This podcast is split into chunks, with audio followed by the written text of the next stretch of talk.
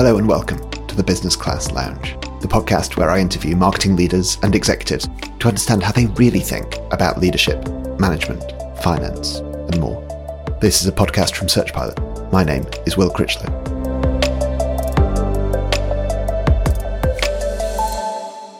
Today, I'm very excited to be speaking to Kieran Flanagan. Kieran started out in SEO moved to HubSpot, where he's done many things, including being part of founding HubSpot's international business and at times leading a 200 person strong team.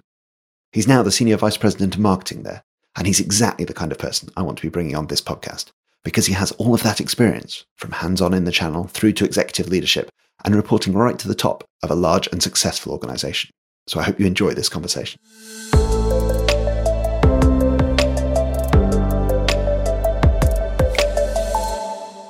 Hi, Kieran. Thanks for joining me. Hey, excited to be here, Will.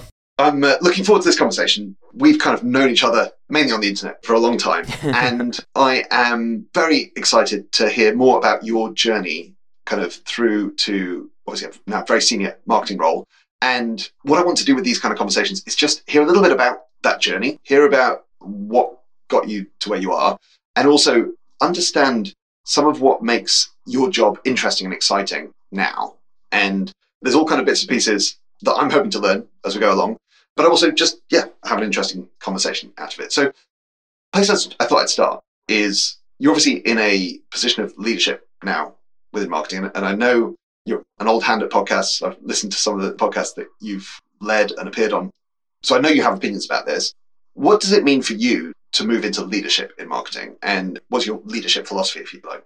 Yeah, so I think like kind of over the past a number of years, I've started as a team of one, built teams, went back to a team of one, built teams, all actually within the same company. What's interesting has, you know, HubSpot's kind of allowed me to do a lot of different things every kind of two to two and a half years and went from small teams to managing over 200 people. And so like you have to kind of really stretch yourself in terms of leadership, I think one of the interesting things is like people think leadership and management are the same thing, and they really aren't. Like you can actually be an incredible manager and not be a really great leader. And that could be okay for certain teams or certain roles that you're doing. And you can actually be an incredible leader and, and manage no people. And so for me, leadership is like having clear mission, having something like people can galvanize around. I think for the most part, you want to be someone that can kind of rally your team around a mission that actually really matters. And so anytime that I've done something in HubSpot. I've tried to make sure that it's something worthwhile, something that people can really get excited and motivated by. I think you want to make sure that you kind of empower your team to do their best work. So I've always kind of believed, you know, when you get into tech, everyone tells you to hire A plus talent. Oh, that's the mm-hmm. the only way we can really be successful is like, you know, keep it high, only hire A plus talent. And the sentiment behind that is like correct, right? Like if you have the best talent, you likely will win. But if you actually just kind of logically think about how much A plus talent is there in the world and how many companies are trying to hire like A plus talent, what I think is more important is trying to build an A plus culture, right? If you can actually take people, coach them, and have a culture where they can do the best work, you're going to actually kind of have you know a, a bunch of people that uh, become A plus within your team. And for me, the best part about my role is seeing people that I've managed go on to do CMO roles. Like that to me is like how I measure my success is really is really uh, what do the people that I've brought on go do next after HubSpot. And so leadership for me is like having good clear mission, having people that you can galvanize around that mission, giving your team a great environment to do a really incredible work and allowing them to be autonomous and kind of uh, try to achieve that work and I'll kind of stop there. There's a bunch of other things, but the, you know, I think that's the kind of top line in terms of how I think about it. I love that direction. And just to get it really concrete, then, so you said you, you've had the opportunity to reinvent this role a few times over in HubSpot, but either through that journey or in what you're doing now, how have you taken HubSpot's big mission, right? The, the whole company size mission, which I think has been really compelling to a lot of folks who work there. And we're customers. We, we spend, for our size, quite a lot of money with HubSpot, big fans of the platform. How have you taken that big picture mission and made it particularly meaningful to your team specifically? I think this is interesting. So the you know a lot of the people who joined HubSpot early, and I was in that group, were real believers of like this inbound transformational story. And so you know, you, HubSpot did a really incredible job of creating tribes. And so I had a tribe of people who belonged in the inbound transformational story. And this is the new way to do marketing. I can get into a little bit more detail of that if it's interesting. And then you had all of these kind of people that were doing marketing in the traditional way and were kind of feeling a little bit emotional about that change Like they did not want that change. This is not how they identify themselves in doing the things that work today, not in the things that work in the future. And so I think there was a real crew of us who joined who wanted to paint marketing in a better light. And so HubSpot mission has always been to help millions of businesses grow. Like we want to help the kind of small businesses, the mid-sized businesses have a tech stack that never uh, historically would be able to afford and that now they actually have all the tools they need to be successful. I think how we kind of distill that down into the team's mission is like you have the overarching company mission, which everyone should believe in. Like if you join a company, you should really believe in that company's mission because it, the job will be a lot more fun, right? And I think that's one of the things that I always tell people is, you know, you can leave HubSpot and go do a variety of things. Just make sure you do something that matters to you, yep. because I think that's where you actually start to really enjoy the role. And we kind of distill that mission down into okay like how do we ladder up to helping millions of businesses grow? And i'll give you a tangible example. I led the acquisition of a media company called the hustle. Mm-hmm. and we created this like real media org within HubSpot. It's about 80 people now. We have this whole kind of business media network. And that really is like how do we aspire and educate business builders and business builders for us or anyone who's helping to build a business and help that business grow and we want to be the kind of source of information for educating and inspiring those business builders and so that's like how one team ladders up to the overarching company mission. And so every team has some, you know, slice of that mission within how they think about their own roles, within how they think about their own goals. Yeah. And I love what you're doing, building that media organization along with the acquisitions. I think the other one that's really stood out to me was uh, ProfitWell, who recently acquired Yeah. by Paddle Yeah. as well. Yeah. Just phenomenal. Kind of, yeah, B2B SaaS Yeah, Patrick's awesome. and yet somehow make a, a genuinely interesting, engaging media organization within that. Yeah. I found that really fascinating to watch. And I think actually Patrick did a really incredible job because, you know, for HubSpot, we have a broad variety of things we can create content around because we're targeting front office workers, whereas, uh, Mhm. you know, he was targeting and ProfitWell were targeting like churn, Yeah. right? Like subscription revenue. So and, specific. yeah. And so it's very Yeah. specific and, you know, hard to kind of create things that are, you know, engaging, informative. And they just did an incredible job of doing that. Yeah. And so they, they're definitely one of the SaaS brands that have done an amazing job at building out media. Yeah, for sure. And as we're speaking about people, I mean, I mentioned before, you've been on podcasts, you've hosted your own podcast, so you should definitely plug that as well. But one of the things I'm kind of always curious about is the dynamic among the leadership group. So you actually host a podcast with your boss. Yep. And yeah, so A, can you tell me a little bit about that? I'd love to hear about how that dynamic plays out. But also, how do you two think about your, your individual priorities and you know what's his job, what's your job? How do you divide up those, those yeah like i was thinking about this a lot recently um like moving around companies to build careers versus staying within one company to build career. And i think one of the reasons you end up leaving company is really you just want to see new problems and have a different mission. And i i was kind of going through there was um the cmo at starbucks had come up like started their career in starbucks and had moved into different departments every kind of two years and then ended up becoming the cmo of starbucks over like a, a 15 year period and there's another really good example when I was in Salesforce. There's an incredible leader called George Hu. He went on to become the kind of CEO of Twilio, which is an amazing company. Oh yeah, And I remember when when I was in Salesforce, like there was this narrative that you know he was kind of this incredible person that Mark Benioff was moving around the company and just getting in to see different things and different problems. You know, prepping him to become the kind of future CEO of, uh, or C- I think he became a CEO of Salesforce and then CEO of Twilio, but learn all those skills within Salesforce. Yep. And so there's this thing where I think the way I think about my career is like, am I seeing new problems? Am I trying to solve hard things? And so, in terms of coming back to that question, I've kind of changed what I do every kind of two to two and a half years. Now, I've always kind of reported into Kipp, and that's part of the reason I have liked being at HubSpot because we have such a great relationship. And then I have like dotted lines and different people. When I'm when I was building international, dotted line into the MD of international. When I was building PLG, dotted line into Brian Halligan, who is co-founder of HubSpot. And so, what's the dynamic between Kipp and I? Like Kipp, you know, owns the overall kind of marketing strategy. Actually, HubSpot marketing is very like core to the business. So like much more like a kind of business leader slash marketeer. And then whatever the mission I'm taking on, we distill that into like clear goals, clear things that me and the group are accountable to, and report that back up to Kipp. And so, you know, over time, one of the cool things about being in a company that's had the journey like HubSpot is you kind of start that journey with someone and you kind of go through that together and you just it's what people don't really realize if you've kind of gone through, you know, a couple of iterations of that. Like I joined when HubSpot was 300 people. We're wow. over, you know, six, 7,000 now. Yeah. It's the actual stories you get to tell. You know, you, you've seen so many kind of hard times and challenging times. And it's, you know, I think the payout is like the stories you can tell each other, like when you get to meet up and the kind of journey you've been on. And I think that's one of the kind of special things that some of us who are still in HubSpot, you know, have together is like being on that journey that's probably a good segue. One of the questions I wanted to ask you was about some of those stories. You know, like, is there anything really memorable that you come back to or that becomes part of that folklore, whether it's incredible outcomes, great team stuff, or yeah, disasters, disasters averted?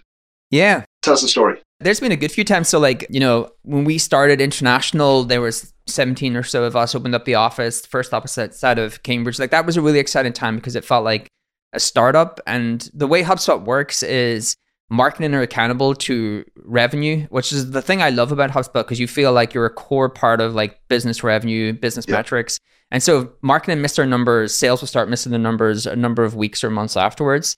And I remember when we were building international, G2, who's, who's a great person and a good friend now, you know, but even though you become friendly with people, like he sat me down and goes, look, you guys are missing your number. I had to build pipeline for international and um, what was really interesting was like we missed our number for a couple of weeks, and then it started to like propagate. That narrative was all over the sales floor, and then like it becomes this like really acute problem because we were still a small enough group. I think maybe we had grown from seventeen to a couple of hundred, but like there was like okay, well sales don't feel empowered because they don't have the amount of demand they need to hit their revenue. Yeah. It kind of was like first example of like we have to solve problems very rapidly in a very fast growth company because if you don't do that, the mood shifts very, very fast.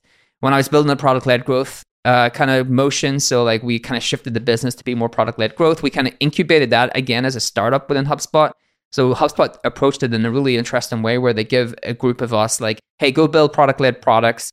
You don't have to worry about anything about the core company. They're not going to ask you to do anything. Think of yourself as a startup. And about 15 to 20 of us started in, in that journey. And one of the interesting things about that was learning so international had gone really well for me. I like build 9x pipeline. And then for the first six months in that PLG business, I missed my numbers. And I actually had weekly one on ones with Brian Halligan, who's co founder of HubSpot. Like he was kind of dotted the line. Big deal.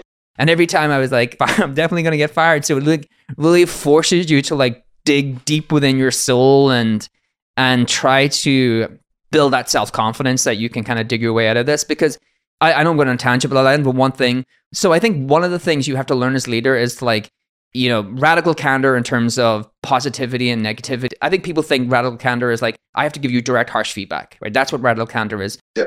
Radical candor is actually, I need to give you direct, you know, positive feedback. Like, how do I actually make sure that you know you're doing a good job? Now, one of the things I will say is that as you go further up the totem pole in terms of seniority, that positive feedback becomes less and less. You just have to you have to Harder actually to get by. yeah, you have to get that from within yourself, right? And you mm-hmm. have to build that confidence within yourself that you can get yourself out of certain situations. And I think that's one of the things I learned. That was probably one of my favorite times in HubSpot was building the product led growth. Great set of people. Really felt like a startup, like incubated from the core business. And then the other one was leading the acquisition of the Hustle because I never thought I would get to do like an M and A deal, and that was a whole other slew of different problems that I hadn't seen before and hadn't thought about before. Yeah, fascinating. I, I didn't actually know you'd led that really interesting deal. And that time, the PLG bit where you were, you know, you're meeting with Brian, you sounds like literally saying to him, Brian, at what point do you fire me in this whole, whole process? What was he like through that? Did you feel supported kind of, I guess, on that emotional side, you know, the, you know, you've got this and or was he kind of tactically useful or was he just saying, look, you have to solve this and I'm going to keep meeting with you until you come to me with a solution? Yeah. So like Brian's an incredible person. So first of all, his job wasn't to like manage me or give me tactical advice. His job mm-hmm. was he wanted to be the GM of the product led business for the first year or a little more than that to make sure it really worked. Yep. So it was like this kind of new S curve for HubSpot and how we would actually kind of break the tyranny of connection between revenue and like how could we move into a much more product led orientated world. Mm-hmm. And so my accountability to him was like to deliver him what he needed, right? Rather than me kind of go to him for, you know, how do I actually solve these problems? I think that he he was very supportive of the overall group. Like that was a really great group of people and give us time to work through problems. But also I always loved that Brian he didn't mix words and give you a sense of urgency. Like when things needed to be fixed, like go fix them, right? That's what you're paid to do. And I and I respect that. And I think sometimes that gets lost in companies today where everyone is I, I think there's like a, a world of where you need to be empathetic, but you need to have empathetic accountability. Yeah, I empathize with this, but the, at the end of the day, you kind of have to like solve it. It's someone on you. But HubSpot is a very supportive place. There's lots of other places where I can get support. But again, you have to like do your job, right? I think it's kind of on you to solve. At the end of the day. Yeah. And so one of the things I did learn that probably is interesting for your listeners is what is the one mistake I made during that period that I Ooh. learned from and never made again? Definitely want to hear that. We would have this meeting where like we would all get together, the founders and the execs, and we would present how things were going. And there's like a famous presentation I did. I think they coined it like the death march. And so I don't know if you spent much time with like you know, Irish people sometimes lean on like pessimism. Like, how can this go wrong? Like, what are all the ways that this could potentially go wrong? And like, Americans are obviously much more on like, what are all the ways that this can go right? Or like, Yeah, how are we going to rule the world? And yeah, and I love that. That's why I love working with American companies because it actually gets me, you know, thinking. I try to like live in the middle. hmm You know, I kind of have the right kind of degree of pessimism. Like, what could go wrong? But actually, like, what are all the opportunities that we have available to us? And so I remember this presentation and like things were going really wrong. And one of the things I am good at is like I can clearly see all of the problems. Like I'm able to distill down problems and frame them up.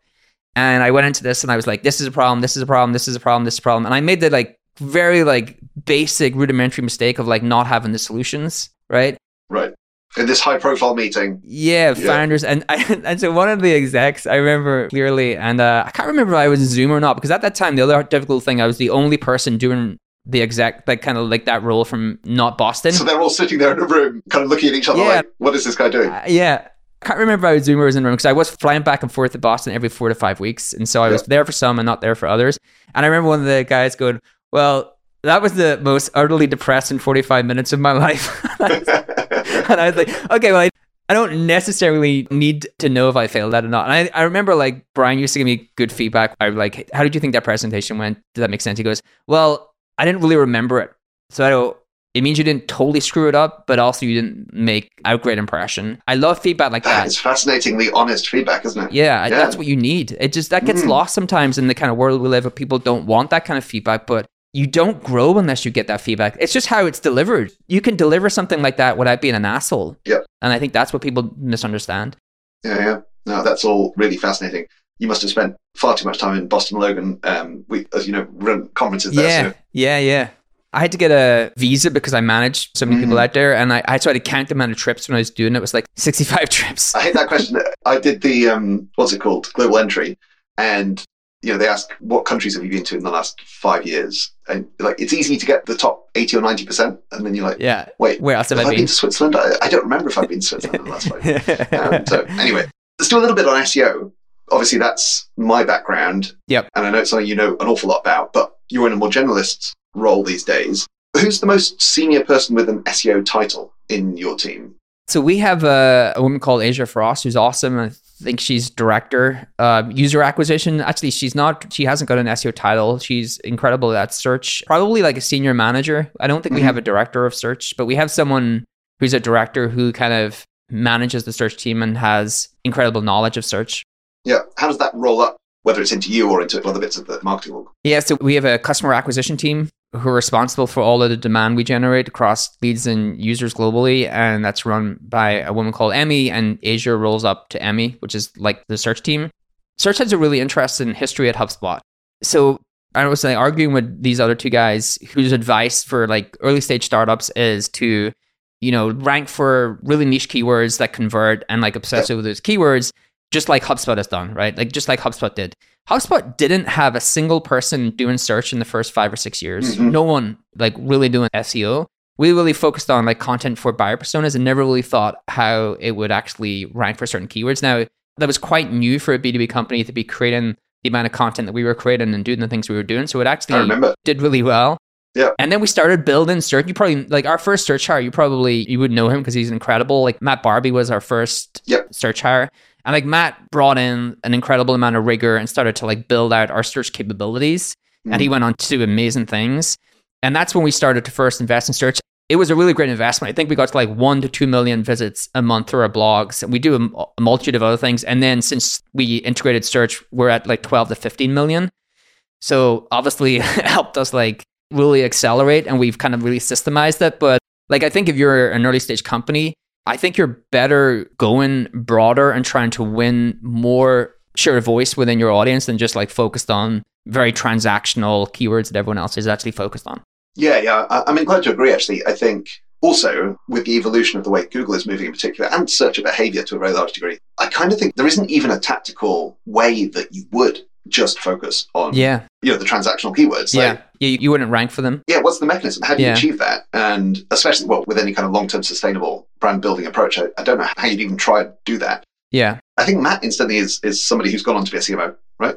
Yeah. Yeah. He's a CMO at uh, Decentral Games and uh, everyone knows Matt. Like he's an incredible person. And again, the best thing on this stuff is like the people you get to work with. If you're in a really great company, you can attract incredible people and just like the fun you can have working with incredible people beats anything else. Yeah, definitely. And so I don't know whether this falls exactly in your remit, but I'm particularly interested in how companies at the scale that you've got to now with those results and the size of team, how do you think about accountability for organic search in particular, for the SEO team in particular? What are they held accountable to yeah, in the short term and over the longer term? How do you think about that?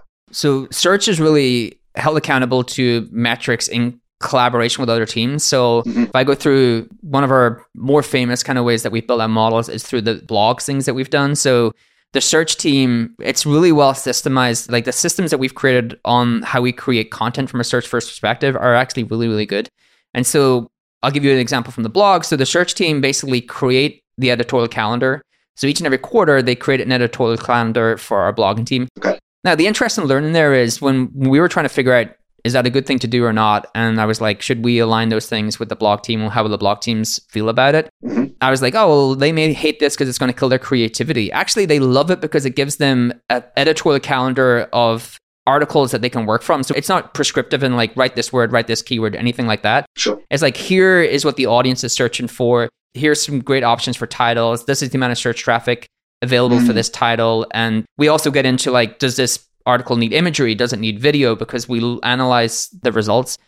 And so it gives them this whole editorial calendar that they can actually start to create content around. Within that editorial calendar is the monthly available search volume for all of the content we're going to create. So every quarter we can see how much available search traffic we are going to create content around and we keep Yep. track of that. So they're accountable to like growth of demand from the blogs, like organic growth in collaboration with the blogging team. They also have this incredible system where they can look for content that has fallen in traffic and they analyze search pages to see why it's fallen in traffic and then they go back in and add in additional things for editors and the content creators to like refresh those posts. That's actually been one of the biggest things that have helped us grow traffic. We do more updates than new posts which people probably don't realize. Yeah, I mean, it makes sense, but I'm sure that it's not completely intuitive. I don't know what you do in terms of content pruning and getting rid of some old content, Yeah. but with the volume you put out there, you must have some stuff that doesn't deserve an update, but it also doesn't deserve to exist, really. Yeah, we have like a search team that's very content focused. We have a technical search team that are much more on like pruning, architecture. They actually work a lot with our product team as well because we run everything off HubSpot. Yeah. So sometimes there's things we want to do from a technical perspective that we actually have to build into the product. And so they work a lot with the product team. Then there's like the search team work across like we have so many things. So like we have an academy where we create courses. And so they collaborate with the academy team in terms of the courses that we create that would generate search traffic there's just like a range of things. And so the search goals are usually tied in with another team. And they're all kind of around how we create demand through that medium and search. YouTube is another one where they ha- start to build out like editorial calendars based upon YouTube search. And so things like that. I like that kind of healthy sounding collaboration between the blogging team, content team, and the SEO team.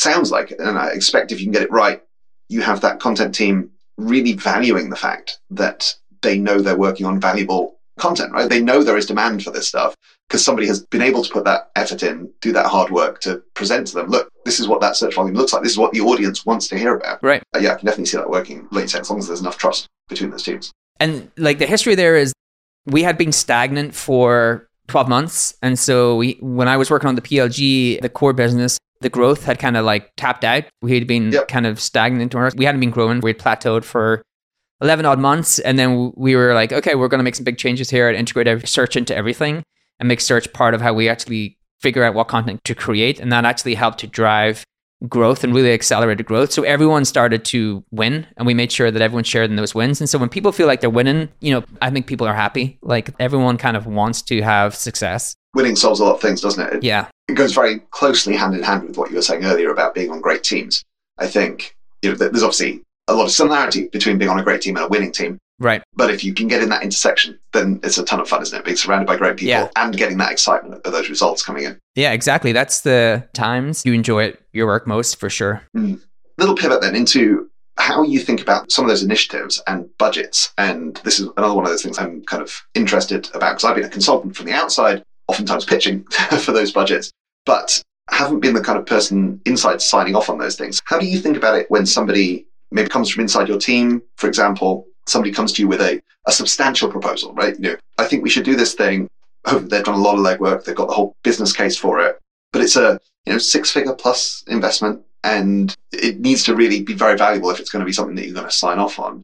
How do you think about that? And how does it sit within your domain of influence versus being signed off elsewhere in the organization? Yeah. The way that we work is uh, every year we kind of we do out our models, and so we do. It's way more complex than this today, but like there's a top-down model from the company, which is basically how much revenue does the company need to generate, and we can actually Yep. back that into the amount of demand. Not all my teams are creating like demand, but for the ones that create demands, it's much easier in budget. I can get into the ones that it's harder to like correlate their spend to like exact demand metrics. Yep. But for people who are kind of creating demand, you have the top down model. Hey, what does the company need to generate in terms of revenue? You have your drag to spreadsheet model, which is, hey, we just dragged a spreadsheet based upon historical trends. Here is what we're going to actually be. You have these gaps, and then you have a model, which is basically drag the spreadsheet, but the added investment, like where's the upside? If we do these things, Yeah, do this get this budget, this headcount, then we can make certain swings across these things and start to close that gap. So there's this gap closing exercise. So we kind of know what we're going to spend the money on within a given year. Now, if someone says, "Hey, like we have this incredible opportunity to build this tool, it's going to cost five hundred thousand dollars," then what you would expect to have is like a clear problem statement, how the tool is going to generate demand. We'll build a forecast model. One of my teams actually did this very recently. Build a forecast model, which is a three-year forecast model, and you can look to see when your payback is on that five hundred thousand, and then when you're in profit. Most of the things we'll spend money on in that way are evergreen things. You know, they're usually things that are going to generate recurrent demand for us. And so mm-hmm. at some point you've paid back your expense and then you're just in profit.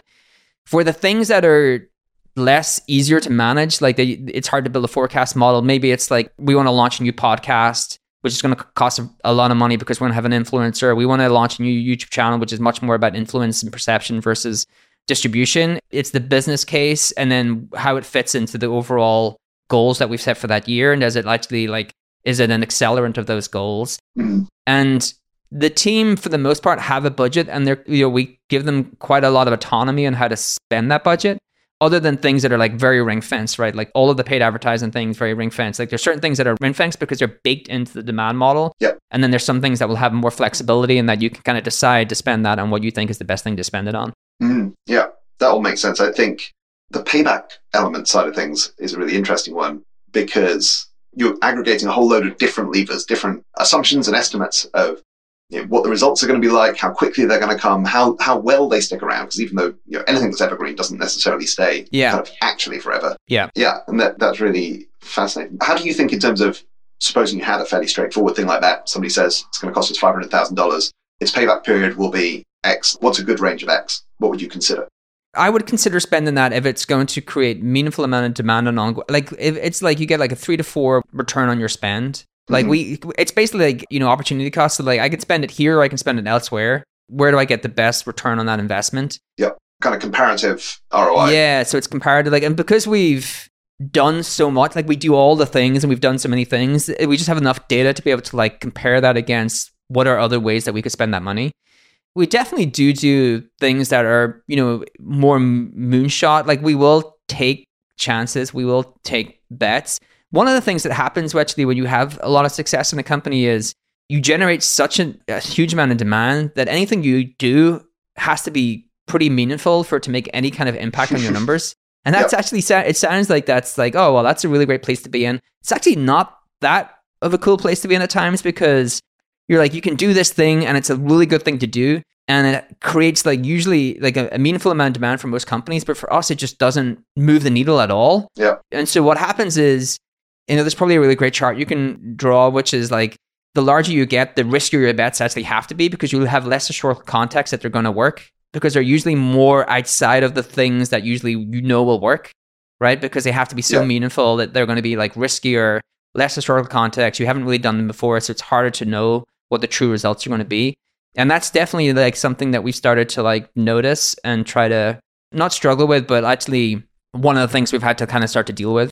I can imagine. Yeah, it's that uh, if there were another channel that was both highly likely to work, highly likely to be cost effective, and scales to the point where it would make a meaningful dent in HubSpot's overall numbers, you think you probably have thought of that channel already. Yeah. right? Like, yeah, uh, we're constantly like you know we've we've really tried to double down and make YouTube work. mhm. We're constantly trying to find any ways. Like we built products, we, we built a WordPress plugin that generated a ton of demand to Yeah. like pull people in from WordPress and activate them on our freemium product and upgrade them. We've kind of like really thought about things that usually aren't in the kind of B two B playbook, and I think that's like one of the things you just have to like stretch in terms of how you can keep growing demand for the company. Yeah. The flip side, I guess, of that is I always have looked from the outside with fascination at how late in HubSpot's journey you were still, I think, getting huge value from some of the things like, you know, Dharmesh's website grader. Yeah, You know, what was, as I understand, pretty much a side project, right? Like a, a little thing Dharmesh was like, I'm going to do this. And you wouldn't expect what started as a weekend project from the CTO to be actually a major lead gen tool for, as I understand it, many years, right? Yeah, it's really the like building assets. If you really solve a problem and build assets, those things have real staying power. And so we've built a bunch of other kind of tools that have worked really well. But yeah, those building mm. assets, they have real staying Yeah. power if you can actually get them right. They kind of pay for themselves, you know, and more. that return is just yeah just incredible when you when you see it compound over that amount of time so as we just kind of come towards the end of the, of the conversation i wanted to ask you a few bits about learning and inspiration and, and specifically where you get that from so what do you listen to what do you watch what do you read where do you get your inspiration and your learning from So I've definitely noticed that there's a certain point where you get it from talking to other people. And I've started to notice this, which is like these kind of small niche communities you can get into. So like Reforge is this really great growth institution and I've lectured there. And so I'm in a group with the rest of the lecturers and Mhm. that's a phenomenal group. And like just getting to know people and being able to like go back and forth on Twitter on problems with people. In terms of reading things, it kind of changes depending upon what I'm trying to learn. So like there's some good newsletters. I like crypto, so I like Milk Road, which is by Shaan, who has a Yeah. podcast on the My First Million. I like Lenny's newsletter that most people know if you're in product led growth. Mhm. And I love Category Pirates, Christopher Lochhead, who's coming on soon on our podcast. And so their stuff is really phenomenal. In terms of Twitter, I don't know. Twitter is one of those things you kind of follow people, but I'm not sure. Like, I just get value. I'm not really always aware where I'm getting the value. I'm just getting the value from the people I follow. Like, I can't really name accounts. Yeah. Like, oh, this account you have to follow versus like just trying to create a really good feed for yourself.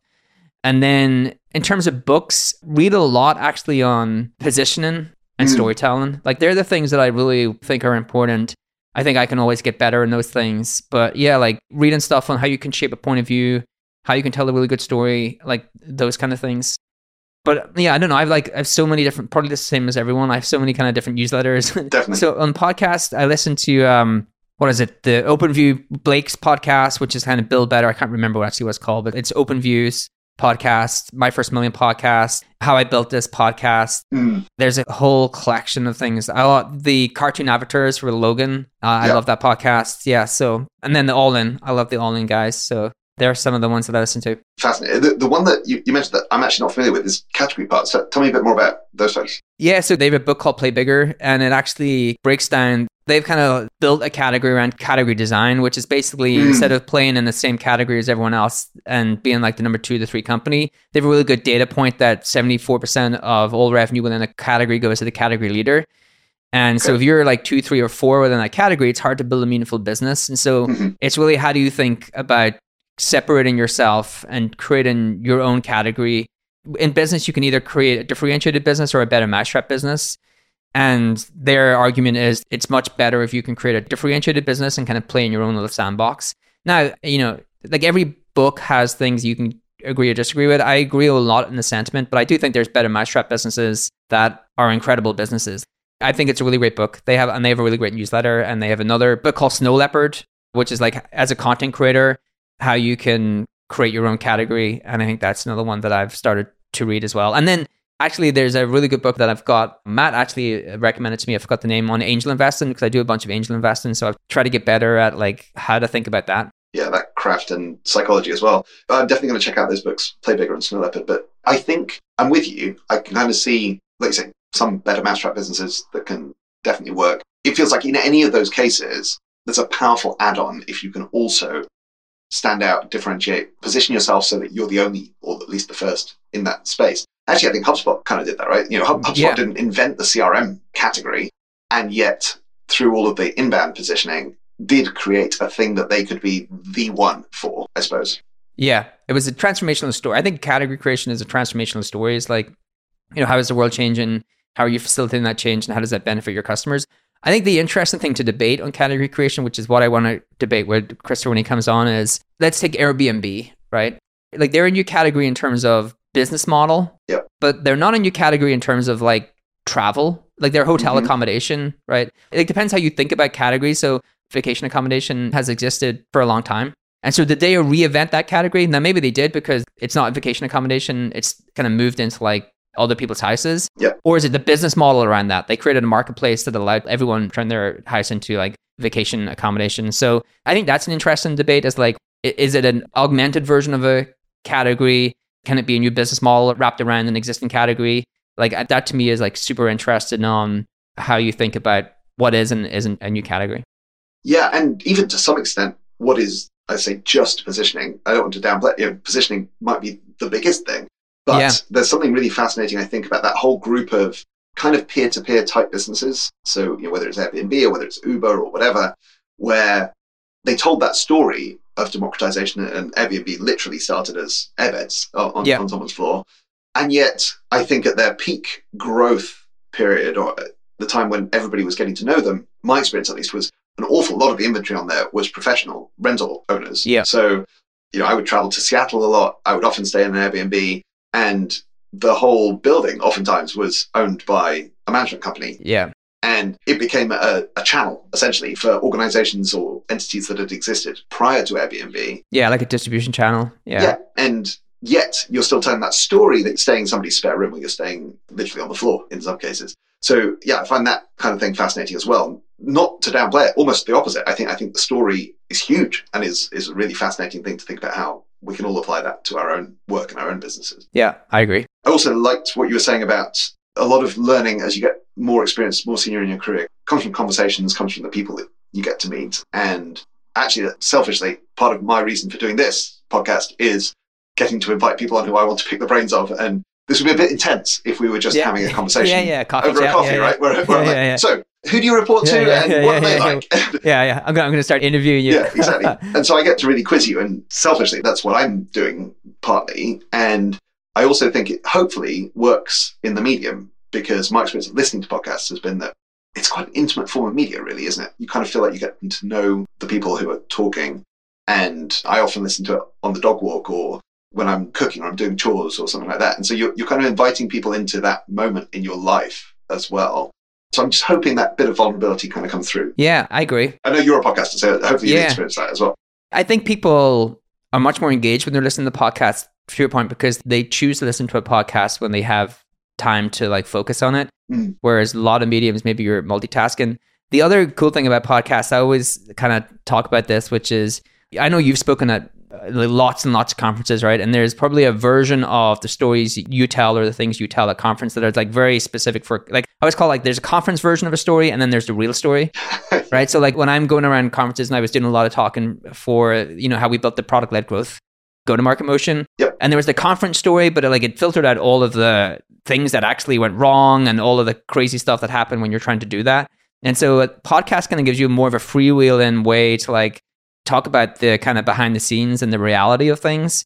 And that's what I really like about it as well is like you can kind of be a little bit more honest. You can really tell, you know, get into the details on things. And really it's in that nuance in the details that you discover things that are really kind of, I think, incredibly valuable. Yeah, and that's why one of the things that I want to keep trying to do is, is get to the concrete. And that's why I was kind of pushing on some of those actual stories because I love hearing what actually went on in those rooms. And you know, some of those are going to stick with me particularly the story I think of the Death March presentation. Yeah, yeah, the like Death that. March guy. Yeah, It sounds like that's internally famous at HubSpot anyway. yeah, yeah. So uh. I'll just be someone else Yeah. who knows about it now. Yeah, and at the time, I was like, "This is the worst thing that's ever happened to me." But I think one of the things I've always done a good job of is like seeing the comedy and everything. So, uh, gonna stay with me now. Definitely. Listen, Kieran, it's been really fun talking to you today. Thank you for making the time. Really appreciate the honesty Yeah. and the openness and the stories. Yeah, um, thanks for having on. I, I will say that when I was building my search career way early back in the day, Distilled was the place that I went to learn everything. I always loved reading appreciate everything that was on your site. So I appreciate all of the things you guys did for the industry. Goes full circle, right? Yeah, Take care. cool.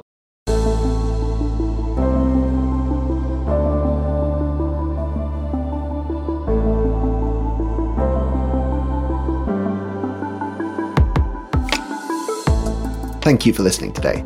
If you have any questions about anything we discuss on the podcast, drop me a line by email at podcast at searchpilot.com or get in touch on Twitter, where I'm at Will Critchlow. This podcast is the Business Class Lounge from SearchPilot. SearchPilot helps large websites prove the value of SEO by making SEO tests easier, faster, and more accurate. You can find out more about SearchPilot at searchpilot.com. Today's podcast was produced by Mark Cotton and hosted by me, Will Critchlow. If you enjoyed the conversation, please recommend it to a friend you